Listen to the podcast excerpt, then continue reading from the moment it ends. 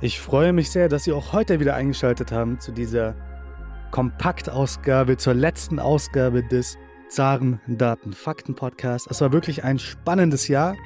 Der Podcast hat so viele Zuhörer wie nie zuvor in diesem Jahr. Das kann ich Ihnen sagen. Jetzt am Ende des Jahres haben wir so viele Aufrufe mit dem Podcast erzielt wie in den gesamten zwei Jahren zuvor. Deswegen möchte ich mich bei Ihnen bedanken, liebe Zuhörer. Ohne Sie wäre dieser Podcast nicht möglich. Und ich finde es wirklich sehr interessant, dass doch so viele Menschen Interesse daran haben, wie sich die russische Wirtschaft entwickelt. Warum haben so viele Menschen daran Interesse, habe ich mich gefragt über die Feiertage. Das Sanktionsexperiment, wie es äh, Dr. Janis Kluge genannt hat, ist nämlich nicht nur für Russland interessant, sondern auch sagt es ja vieles über uns aus, uns als Westen, uns als Deutschland, unsere Rolle in der Welt. Wie stehen wir da? Das klärt sich alles so etwas mit diesem Sanktionsexperiment und ich finde, wir haben in diesem Jahr wieder sehr viele Eindrücke gewonnen. Wir haben das Ganze hier im Podcast quasi jede Woche analysiert ähm, und wir freuen uns sehr, dass Sie so zahlreich zugehört haben im Podcast. Ich kann Ihnen schon verraten, wir haben tolle Gäste, auch fürs neue Jahr schon. Wir sind quasi schon bis zum Februar ausgebucht mit absoluten hochkarätigen Gästen. Und ähm, da freuen wir uns drauf, das Ganze weiterhin zu beobachten. Wenn Ihnen dieser Podcast gefällt, dann jetzt über die Feiertage, wenn Sie etwas Zeit haben, dann könnten Sie mir auch eine Freude machen, indem Sie den Podcast bewerten, wo immer Sie den Podcast auch anhören. Ja, jetzt zum Ende des Jahres äh, wollen wir noch, uns noch einmal anschauen, wo denn jetzt die russische Wirtschaft steht. Wir haben viele neue Prognosen, nämlich beispielsweise haben wir die Prognosen der deutschen führenden Wirtschaftsinstitute. Äh, die sogenannten Winterprognosen sind da seit dem 14. Dezember. Und wir sehen, dass alle deutschen Institute quasi ihre Prognose für die russische Wirtschaft, für das russische Bruttoinlandsprodukt 2023 noch einmal geupgradet haben. Beispielsweise das Kieler Institut für Weltwirtschaft äh, geht jetzt von einem Wirtschaftswachstum in Russland von 2,8 Prozent für 2023 aus im Herbst waren es nur 2%. Alle anderen Institute gehen von etwas weniger Wachstum aus, tatsächlich dieses Jahr. Am wenigsten Wachstum erwartet das äh, Deutsche Institut für Wirtschaftsforschung Berlin mit 1,8% Aber gegenüber der Herbstprognose ist das doch ein Upgrade von 1,6% Damals war das DIW Berlin wirklich ein Ausreißer nach unten. Es hat nur ein Wirtschaftswachstum für Russland im Herbst noch vorhergesagt von 0,2 Prozent. Laut russischen Angaben ist ja die Wirtschaft in Russland in den ersten neun Monaten schon um 2,8 Prozent, laut Rostat, laut den neuesten Rostat-Daten sogar um 3 Prozent in den ersten neun Monaten gewachsen. Und ähm, in Russland selbst geht man von einem Wirtschaftswachstum zwischen 3 und 4 Prozent mittlerweile aus. Ähm, beispielsweise bei der Pressekonferenz von Präsident Putin hat er gesagt, mindestens 3,5 Prozent Wachstum und auch ähm, die russische Akademie der Wissenschaft geht beispielsweise von einem Wachstum aus von 3,8 Prozent. Professor Jacques Sapir, den wir auch äh, im Podcast hatten, geht von einem Wirtschaftswachstum von mindestens 3,5 Prozent aus.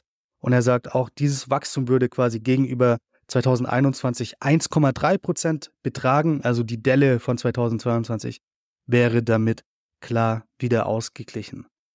Jetzt ist natürlich die ganz große, die Gretchenfrage, die wir uns auch in den letzten Wochen immer wieder gestellt haben. Wie viel dieses Wachstums, dieses hohen Wachstums dieses Jahr, ist zurückzuführen auf die gestiegenen Militärausgaben? Und da gibt es zwei Prognosen. Einmal von BOFIT, Bank of Finland. Ähm, die sind auch, was Russland angeht, absolute Top-Experten, die sagen, dass dieses äh, militärisch bedingte Wirtschaftswachstum in Russland ungefähr 40 Prozent des BIPs im ersten Halbjahr war. Und ähm, wenn wir das weiter spinnen äh, und sagen, in Russland wird die Wirtschaft jetzt um 3,5 Prozent wachsen dieses Jahr, dann sind davon circa 1,5 Prozent zurückzuführen auf die gesteigerten Militärausgaben. Professor Jacques Sapir hat auch eine ähnliche Zahl und sagt auch, dass circa 40 Prozent dieses Wirtschaftswachstums 2023 zurückzuführen sind auf die gestiegenen Militärausgaben. Das heißt im Umkehrschluss, circa 2%, etwas mehr als 2%, aber sagen wir 2%, wurden in anderen Sektoren erwirtschaftet, die nicht direkt mit den gestiegenen Militärausgaben zu tun hat. Äh, jetzt hatten wir äh, noch die letzten Daten äh, zu der russischen Wirtschaft insgesamt. Also hm, von Interfax bekommen wir noch einmal bestätigt, dass eben die Regierung, die russische Regierung, das Bruttoinlandsproduktwachstum 2023 auf 3,5 Prozent schätzt. Die Industrieproduktion wird laut dem Wirtschaftsministerium um 3,6 Prozent steigen. Das verarbeitende Gewerbe in Russland wird um 7,5 Prozent steigen. Die Anlageinvestitionen werden auf circa 10 Prozent Wachstum geschätzt. Die Inflationsrate ist noch einmal jetzt am Ende des Jahres wirklich äh, angestiegen auf 7,5 Prozent, aber trotzdem werden die Reallöhne laut dem russischen Präsidenten um rund 8 Prozent 2023 steigen. Die Arbeitslosenquote sank im Oktober auf 2,9 Prozent. Jetzt hat diese Zahlen, die erst einmal sehr, sehr positiv aussehen, der Leiter der Abteilung für Financial Studies des Gaidar-Instituts und von 2014 bis 2017 der stellvertretende Wirtschaftsminister Russlands, das etwas eingeschätzt und kritisch er sich dazu geäußert zu den Zahlen und er hat gemeint, dass eben die Produktion im verarbeitenden Gewerbe in den letzten zehn Jahren maximal um 1,5 pro Jahr gestiegen ist. Dieses Jahr um 7,5 Prozent. Da hat er gefragt, wie kann das sein? Und dass die Anlageinvestitionen auch so stark gestiegen sind, findet er auch interessant, da eben in den letzten 15 Jahren niemals die Anlageinvestitionen um so einen hohen Prozentsatz gestiegen sind. Ähm, den Anstieg der Reallöhne um fast 8 Prozent führte er vor allem darauf zurück, dass eben Russland einen Mangel an Fachkräften besitzt. Ähm, und, es, und er sagt auch, wenn die Inflationsrate auf so einem hohen Niveau auch im Jahr 2024 liegen wird, wie jetzt, also 7 bis 8 Prozent für 2023, dann werden solche Zuwächse bei den Reallöhnen in Zukunft nicht mehr möglich sein. Außerdem ist diese niedrige Arbeitslosenquote von 2,9 Prozent kein Grund für Stolz, sondern sie zeigt eben den akuten Mangel an Arbeitskräften. Das dazu, das sind die letzten Zahlen, die wir im Jahr 2023 besprechen wollen. Ähm, ich habe noch einmal zurückgeschaut auf die Episoden, die wir aufgenommen haben im Jahr 2023 und möchte noch einmal so ein paar Highlights hervorheben. Beispielsweise die zweite ähm, Interviewfolge im Jahr 2023 war mit Dr. Janis Kluge von der Stiftung Wissenschaft und Politik.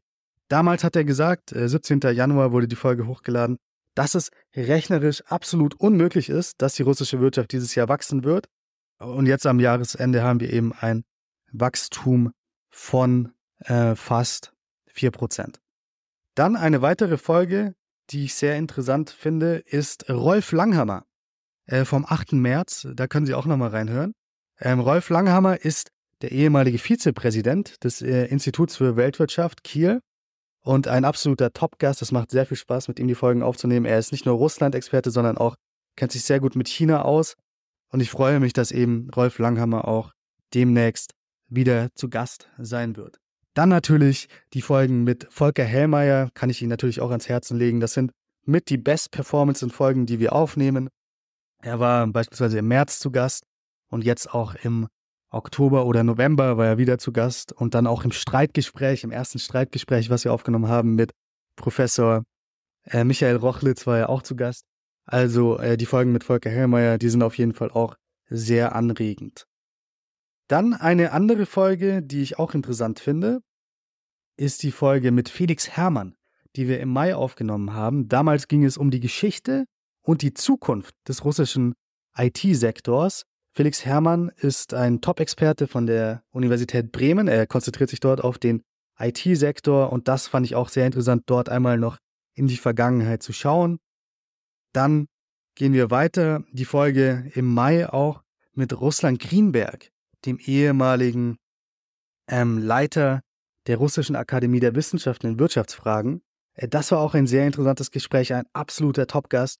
Ähm, dann äh, auch im Mai, also der Mai war ein Top-Monat für den Podcast, meiner Meinung nach, hatten wir Oliver Kempkins im Gespräch, den äh, ehemaligen Top-Manager der Sperrbank. Er war einer der absoluten Top-Leute dort und hat aus dem Nähkästchen geplaudert, wie die russische Wirtschaft funktioniert, wie so ein ähm, großer Ko Konzern wie die Sperrbank funktioniert. Dann im Juni hatten wir Jacques Sapir äh, zu Gast und damals hat er eine weitere Schockprognose ähm, in den Podcast hier hereingeworfen. Er hat nämlich gesagt, dass die russische Wirtschaft um 2 bis 2,5 Prozent dieses Jahr wachsen könnte. Das fand ich damals äh, wieder sehr positiv, also vielleicht zu zu positiv fast. Und jetzt am Ende des Jahres sehen wir, dass die Zahlen tatsächlich noch ähm, besser sind als von Professor Jacques Sapir vorhergesagt. Dann auch im Juni hatten wir die Folge mit Professor Michael Rochlitz. Auch eine sehr, sehr interessante Folge, hat den Titel Wem schaden die Sanktionen mehr? Da können Sie auch gerne noch einmal reinhören. Außerdem ähm, fand ich die Folge, die wir im August aufgenommen haben, zum Russland-Afrika-Forum mit Frederik Julian Tillmanns vom Afrika für Allmanns äh, Podcast sehr gut. Da haben wir eine Stunde zu aufgenommen. Hm, sehr interessant. Ähm, außerdem haben wir Bücher besprochen mit Professor Michael Hüter und auch ähm, Dr. Melinda Fremerey äh, zu dem Buch Russlands Sonderweg und sein ökonomischer Preis und mit Professor Christian von Soos zu seinem Buch Sanktionen auch sehr interessante Folgen. Eine weitere Folge auf Englisch mit Ben Aris, die fand ich auch sehr gut. Aus dem Oktober haben wir am 11. Oktober aufgenommen, Russia's Economic Realities. Ähm, ben Aris hat ja diese ähm, Plattform BNE IntelliNews und das ist sehr interessant, ähm, wie tief Ben Aris da einsteigt in die Zahlen zur russischen Wirtschaft. Er kennt ja seit 20, 30 Jahren das russische System, die russische Wirtschaft wie fast kein zweiter. Dann im Dezember haben wir was ganz Neues gewagt, eben dieses Kammergespräch, dieses Streitgespräch. Und das ging ja über eine Stunde. Und ich kann nachvollziehen, wie lange Sie immer zuhören im Durchschnitt. Das haben Sie zu 80 Prozent äh, durchgehört. Eine Stunde, das fand ich auch sehr interessant. Also vielleicht im nächsten Jahr ist das ein Zeichen, dass wir öfter mal solche Gespräche machen sollten, wo zwei Gäste teilnehmen mit unterschiedlichen Meinungen. Das ist sehr interessant. Das waren die Episoden, die ich noch einmal hervorheben möchte dieses Jahr. Da war viel dabei. Und im nächsten Jahr geht es so weiter mit interessanten Gästen, hoffe ich. Und ich hoffe, Sie hatten ein gutes Weihnachtsfest, ein äh, gesegnetes Weihnachtsfest. Ich hoffe, Sie kommen gut in das neue Jahr 2024. Und ich hoffe, dass Sie weiterhin auch den Zaren Daten Fakten Podcast anhören. Ich freue mich auf das nächste Jahr. Ich bin gespannt, wie sich die russische Wirtschaft entwickeln wird, wie sich die deutsche Wirtschaft entwickeln wird. Wir beobachten das Ganze weiter. Haben Sie ein schönes Jahr, ein friedliches Jahr 2024 und kommen Sie gut in das nächste Jahr. Und haben Sie dieses Mal keine produktive Woche, weil ähm, es sind ja die Tage zwischen den Jahren. Und äh, deswegen dieses Mal keine produktive Woche, eine erholsame Woche und dann im neuen Jahr wieder einen produktiven Start. Bis dahin, ich freue mich, dass Sie zuhören und freue mich auf die nächsten Ausgaben.